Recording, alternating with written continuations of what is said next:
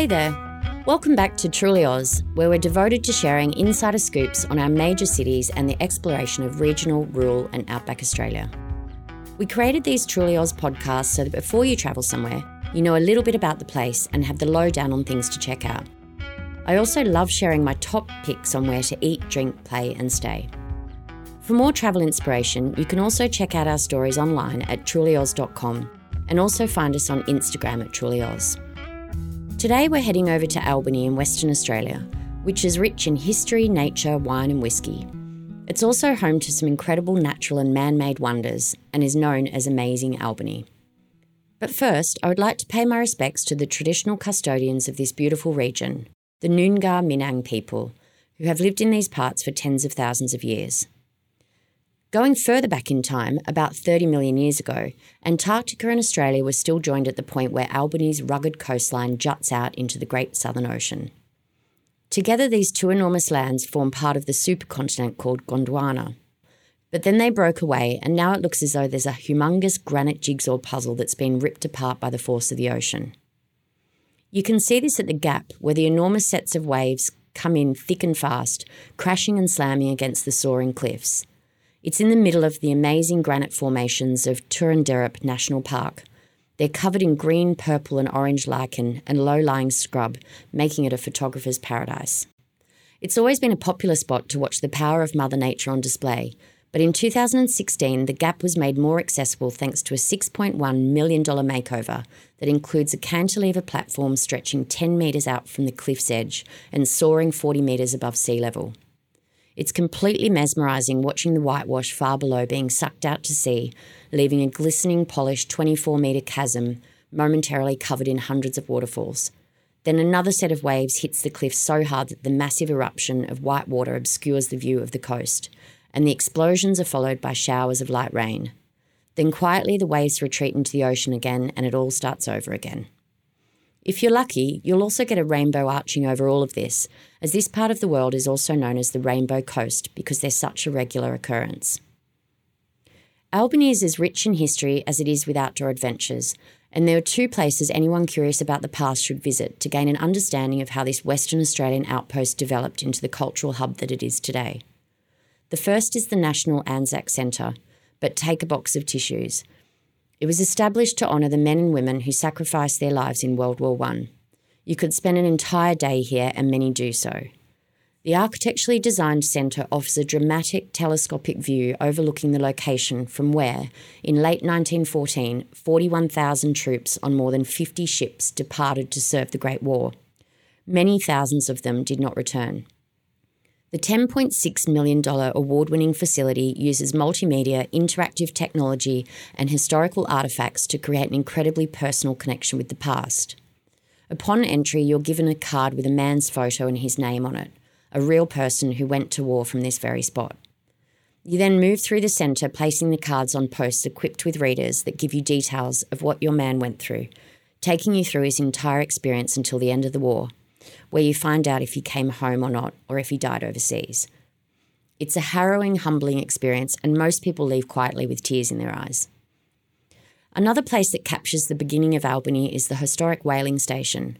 Although it's quite confronting to explore a ship and a factory where whales were once regularly slaughtered, it's well worth your time.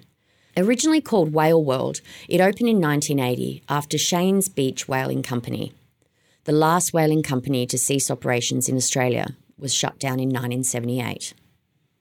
Albany has a 178-year history of whaling, so you can immerse yourself in the stories of the workers, the whales, and how they affected the economic and social history of the city.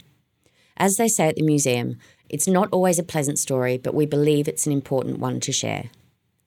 On a brighter note, due to this region being one of the main thoroughfares for the annual migration of humpback and southern right whales and the rare blue whale, from June to October, the whale watching is some of the best that you'll get in Australia. If you're visiting Albany between January and April, a day out on the water learning about the incredible orcas of WA is a must. Departing from Albany, the full-day tour takes you down to Bremer Bay, where you'll jump aboard a fully decked-out vessel with a team of scientists and marine specialists. Heading out towards Bremer Canyon, you'll have the opportunity to spot orcas as well as sperm, beaked and point whales. Keep an eye out for sea lions, dolphins, sharks and migratory Antarctic seabirds. Back on land, if you appreciate wine, you can't visit the Great Southern Wine Region without sampling some produce. So take a 40-minute drive through this gorgeous countryside to Mount Barker, where iconic Plantagenet Wines is based. In 1968, Englishman Tony Smith bought a small farm in the area called Bouverie. He planted Shiraz and Cabernet Sauvignon grapes, and 6 years later those grapes were picked and turned into internationally acclaimed wines. In 1999, the winery was bought by Western Australia's oldest family business, Lionel Sampson and Sons, which was a marriage made in heaven as the family business specialised in industrial packaging and flexi tanks for moving liquids in containers. Perfect. Today you can visit the beautiful cellar door and enjoy a delicious light meal or a tasting, or combine them and order a flight of wines with a platter for two. Then there's Gilbert Family Wines, nestled on the outskirts of Stirling Range National Park.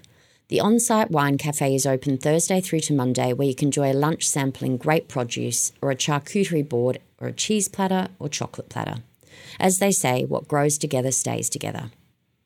If you're a whiskey fan, you need to visit Limeburners, which is part of the Great Southern Distilling Company. It's made quite a splash on the spirit scene since it won Best International Craft Whiskey in the World in 2017. And in 2018, its Darkest Winter whiskey was crowned as the Southern Hemisphere's Whiskey of the Year.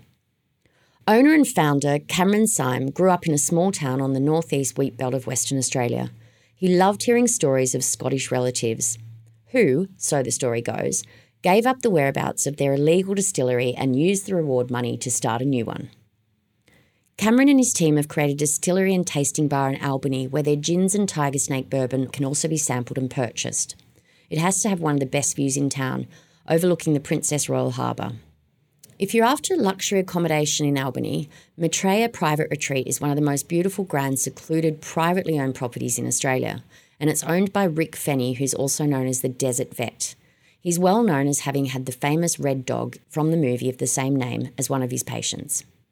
The retreat sits on 650 acres and has its own extremely private beach, where it's been rumoured that Lady Gaga, when she stayed, felt so relaxed that she wandered along the sand naked. The homestead has 8 suites, 11 bathrooms, a 20-seat movie theatre, a helipad, a private airstrip, and an indoor heated pool complete with a rainforest garden. Food-wise, there are many great offerings in town. If you're after a hearty meal where history and food come together, then pull up a bar stool or a seat at the Earl of Spencer Historic Inn. In their own words, it's a modern take on a classic, an English-style pub that dishes up heartwarming, belly-filling, thirst-quenching relaxation. And it has a fun atmosphere and is a great place to meet the locals. There are tons of beers on tap, so grab a pie and a pint and choose from the long list of great southern wines. There's live music on a Friday night and they have awesome Sunday sessions. There's also open fires in winter and a bustling beer garden to enjoy in summer. History seems to run through the veins of most places in Albany, and if you want to try tasty food and great coffee, then head to the historic Stirling Terrace precinct, where you'll find Dillon's. Here you can slip into a booth and enjoy views over Princess Royal Harbour.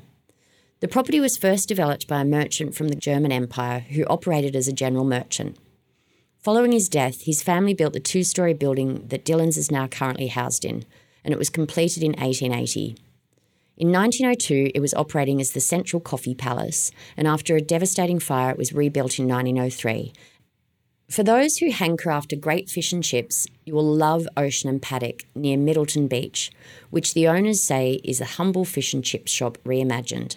The friendly team focused on being the middleman between farmers, fishermen, butchers and their guests, and they were voted the best fish and chips in Western Australia in 2017, 2018 and 2019 in the Western Australian Fisheries Industry Council Awards, which is taken very seriously about town.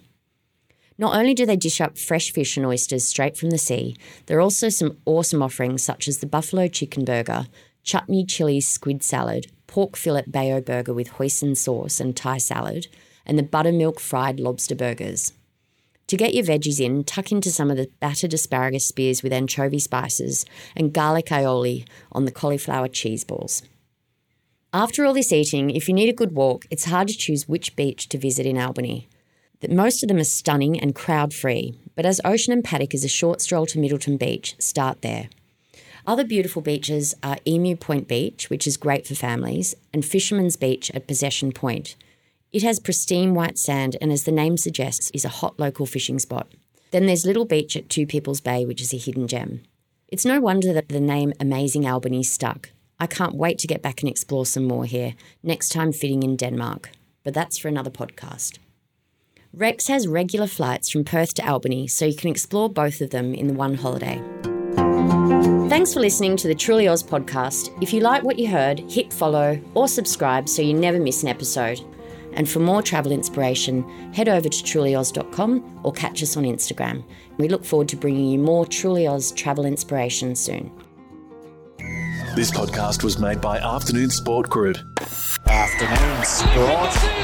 Are you thinking about making a podcast? If so, contact the Afternoon Sport Group. We'll make it easy. With the technical know-how and industry knowledge, we'll get your podcast up and running in no time. Get in touch via our website or email hello@afternoonsport.com.